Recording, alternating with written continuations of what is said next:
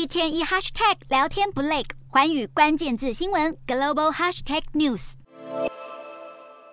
前两年在疫情期间，导致已开发国家的房价，很多的国家是快速的升高的，部分国家房价涨幅甚至是一度超过百分之五十。随后在全球央行升息的策略之下，房价可以看到是逐渐的温和拉回来。美国其实从去年六月以来，房价呈现下跌，至今也稍稍回温。数据显示，今年全美三月份房价是较去年同期上涨了大约百分之零点七，四月份的部分可以看到是同样是上涨的。专家认认为，美国目前房价表现平稳有主个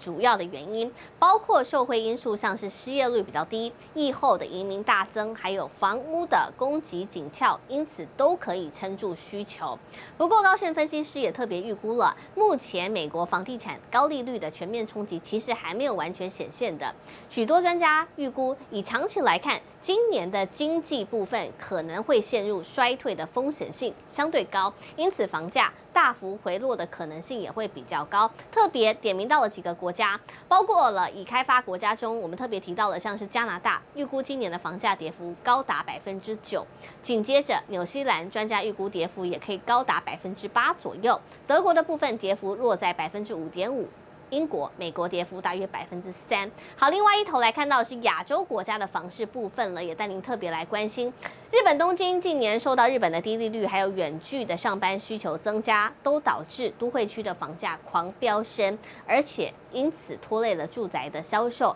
数据显示，光是今年四月份，日本东京首都圈的新建住宅大楼销售户数是一千六百九十户，已经是较去年同期暴减了大约百分之三十，连续六个月都陷入衰退的情形，而且衰退的现象目前还是看不到尽头的。